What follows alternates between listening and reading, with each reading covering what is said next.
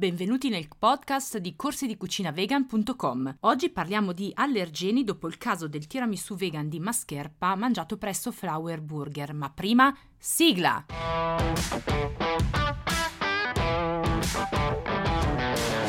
Allergeni quegli sconosciuti, ci verrebbe da dire. Il tristissimo fatto da cui partiamo per la nostra riflessione è il seguente. Ragazza muore per shock anafilattico, richiamato tiramisù vegano per presenza di latte. Anna Bellisario ci è rimasta nel cuore. Nel 2023 si può ancora morire per allergeni non dichiarati in etichetta? Sembrerebbe di sì, anche se personalmente vorremmo non fosse così. Tanti hanno fatto passare l'accaduto come una semplice disattenzione, ma sì, stavano preparando il tiramisù tradizionale, quello vegano, sullo stesso banco da lavoro cosa vuoi che sia. Peccato che questa disattenzione, tra virgolette, sia costata la vita a una persona. Per non parlare dei commenti che sono fioccati sotto i post delle varie testate giornalistiche sui social. È colpa sua, cioè della ragazza perché non ha avvisato, è colpa della ragazza perché non ha chiesto bene, è colpa sua perché non aveva la siringa, è colpa sua perché non è rimasta a casa. Tantissimi commenti, come al solito, non richiesti da chi non riesce a fare un'analisi lucida di un fenomeno complesso. Anna Bellisario è morta perché ha mangiato un tiramisù etichettato e venduto come vegano, ma che conteneva proteine del latte. A quei commenti indegni aggiungiamo quelli dei vegani che sono insorti contro i titoli dei giornali gridando al complotto dei titoli fuorvianti. Shame on you, direbbe qualcuno. Insomma, vergognatevi. Immaginate i titoli di giornale senza la parola vegan. Ragazza mangia tiramisù e muore, conteneva proteine del latte. Che diamine di notizia è?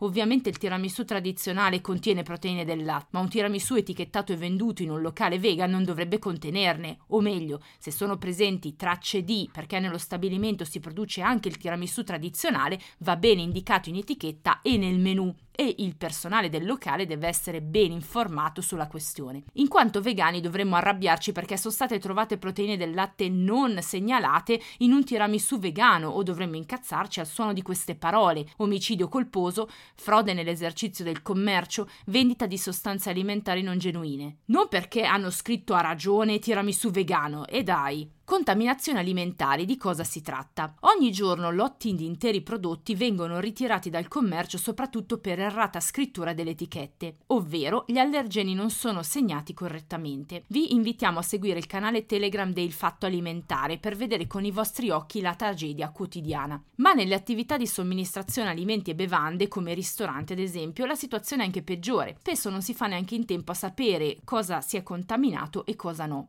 e questo dipende soprattutto dalla disattenzione, tra virgolette, ma soprattutto dall'ignoranza in materia degli addetti del settore. Vediamo cosa sono gli allergeni. Il 90% delle risposte allergiche alimentari sono causate da latte vaccino, soia, uova, grano, arachidi, noci, pesce e frutti di mare. Ecco perché il decreto legislativo numero 231 del 2017, pubblicato in Gazzetta Ufficiale a febbraio 2018, da maggio 2018 obbliga le attività ristorative tutti tutti i pubblici esercizi a informare la clientela sugli allergeni presenti nei menù. Questo decreto legislativo si rifà al regolamento europeo numero 178 del 2002 che stabilisce i principi e i requisiti generali della legislazione alimentare, istituisce l'autorità europea per la sicurezza alimentare e fissa procedure nel campo della sicurezza alimentare. Chi è addetto del settore e chi segue corsi HCCP lo sa bene. Gli allergeni vanno indicati direttamente sul menù. Prima del 2018 bastava un plico che doveva essere a disposizione del cliente che normalmente si teneva accanto al registratore di cassa,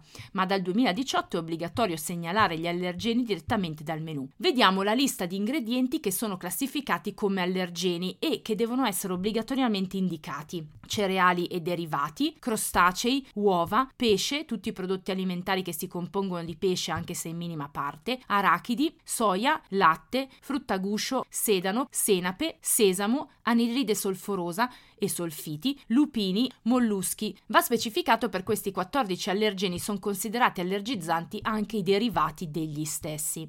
E dobbiamo aggiungere anche attenzione quindi perché la cucina vegan non è esente da allergeni e dobbiamo porre la massima attenzione anche sulle tracce di. Adesso vedremo il perché. I grandi allergici vanno protetti. Infatti il problema delle tracce di è serio. Ci sono persone, definite anche grandi allergici, che con le tracce di rischiano la vita. Si chiama shock anafilattico e può portare alla morte, come è successo alla povera Anna Bellisario.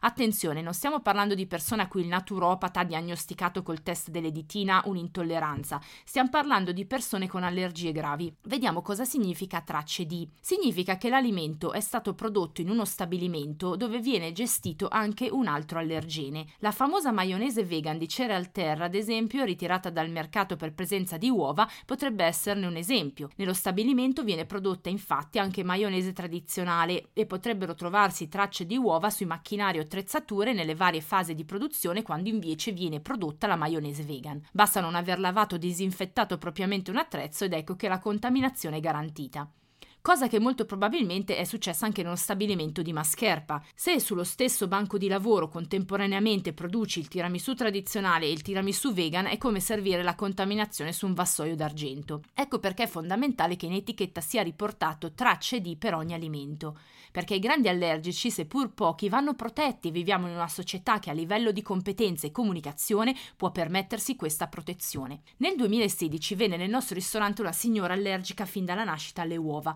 Viaggiava con la siringa salvavita in borsetta e non usciva quasi mai al ristorante. Quando prenotò ci avvisò del problema e ce lo ridisse al momento della comanda. Sapendolo controllammo tutte le etichette degli ingredienti per vedere che non fosse segnato il tracce di uova e evitammo di servirle il pane perché non eravamo sicuri che nel panificio artigianale da cui lo compravamo i primi anni non ci fosse una contaminazione. Mangiò il dessert quasi in lacrime perché le era praticamente impossibile poterlo gustare nei ristoranti tradizionali. Ci raccontò anche che nonostante le avvertenze che lei dava ai ristoratori negli anni le era capitato di finire di corsa in ospedale, perché sì, una volta iniettata la siringa con l'adrenalina aveva 10 minuti di tempo per raggiungere la struttura sanitaria. Questo per colpa della disattenzione, tra virgolette, di qualche ristorante in cui era stata. Come detto prima, la contaminazione è un attimo. Ci è capitato più volte di non accettare ospiti con celiachia perché non potevamo garantire una non contaminazione in fase di preparazione. La farina è volatile. Se stai panificando su un bancone e sull'altro tagli le verdure, la contaminazione avviene. Oppure se stai prendendo la pasta con una pinza e poi usi la stessa pinza per impiattare il contorno, ecco un altro caso di contaminazione che può creare problemi a chi è allergico. Oppure ci capitò il caso di una signora allergica al basilico. Ci raccontò di aver passato una cena di San Valentino all'ospedale dopo aver mangiato all'antipasto in un locale dove le avevano garantito non ci fosse basilico. Eppure aveva ben avvertito di esserne allergica. Morale della favola, dovettero pagare comunque il conto della serata, passata però al pronto soccorso.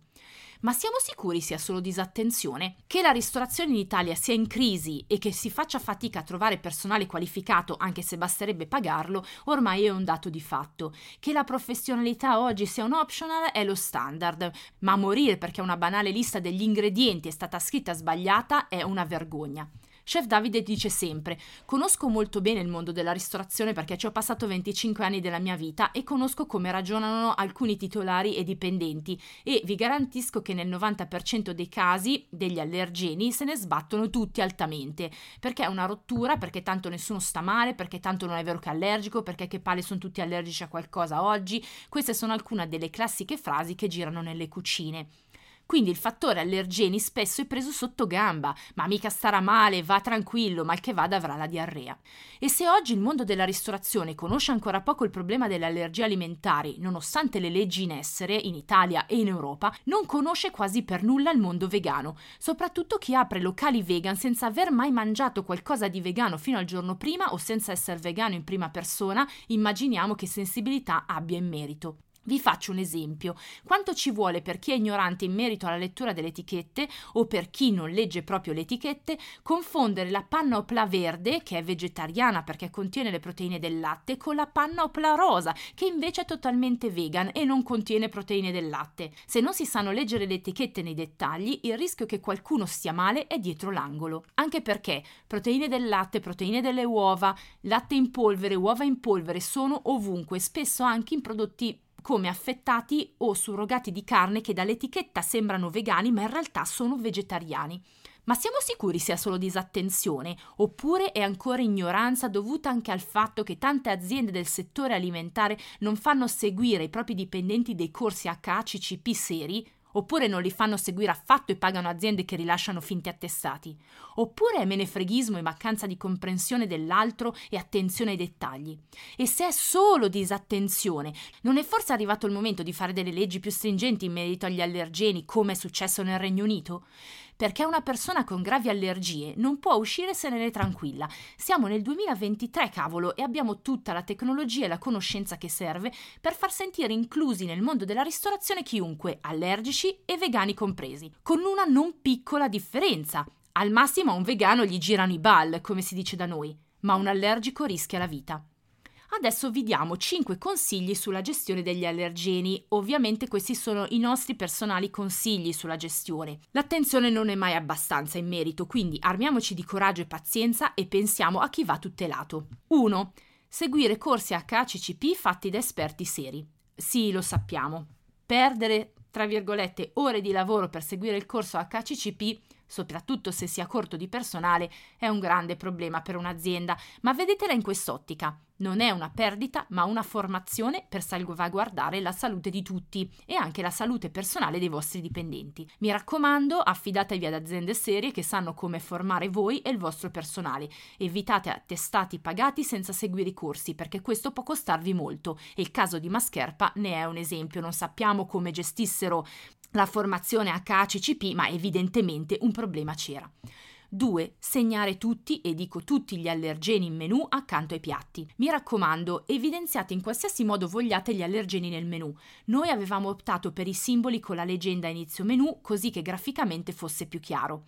C'è chi usa anche i numeri con la leggenda, ma ci sembra meno intuitivo. L'importante è che per la persona sia il più chiaro possibile. Non è bello graficamente, ma chi se ne frega. E se vi importa invece la parte grafica, mettete al lavoro il vostro grafico in maniera che comunque i simboli siano ben visibili. Un'altra accortezza che Chef Davide negli anni ha imparato ad usare è evitare di, di usare alcuni ingredienti che tanto non vanno a inficiare sul su risultato finale, come il sedano ad esempio. Si possono fare degli ottimi brodi e soffritti senza usarlo e in cucina vegan tra l'altro tende a coprire altri sapori, però attenzione se invece usate dei preparati vegan perché spesso il sedano è tra gli ingredienti. Oppure ad esempio potete evitare il glutine quando si può, questo ci aiuta nel venire incontro a chi è allergico o intollerante al grano. Quando proponevamo ad esempio i menù per eventi come Natale o Capodanno o altre serate, tendevamo a proporre tutto senza glutine per non avere problemi di linee incrociate e avere un servizio che facilitava anche il nostro personale di cucina. 3. Esortate i clienti ad avvisare il personale di sala e cucina.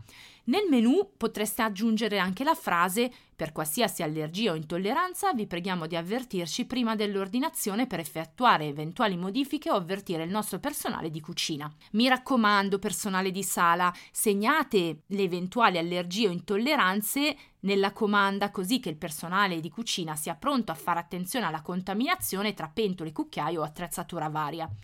Potreste inserire questa frase anche nel vostro portale prenotazioni, così che vengano inv- indicati al momento della prenotazione eventuali allergie o intolleranze. Questo vi faciliterà di molto il servizio, soprattutto se la, questione, la persona in questione venisse sabato sera. 4. Abituarsi a dividere pentole, padelle e cucchiai. Nel momento in cui sappiamo che tra i nostri ospiti c'è qualcuno che ha intolleranze o allergie, chiediamo al personale di sala di segnare questo dato nella comanda e quali sono i piatti a cui prestare maggiormente attenzione.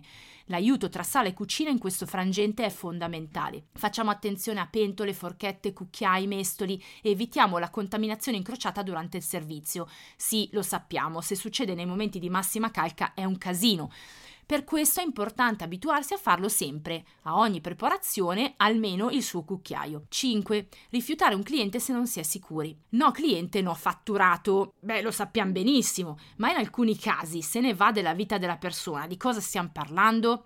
Prendiamo il caso di una persona celiaca. Se non potete garantire una non contaminazione al 100%, è meglio essere onesti, scusarsi con la persona, spiegare le motivazioni e vedrete che la persona sarà sì dispiaciuta di non venire da voi, ma comunque contenta perché la vostra onestà è di fatto il suo salvavita.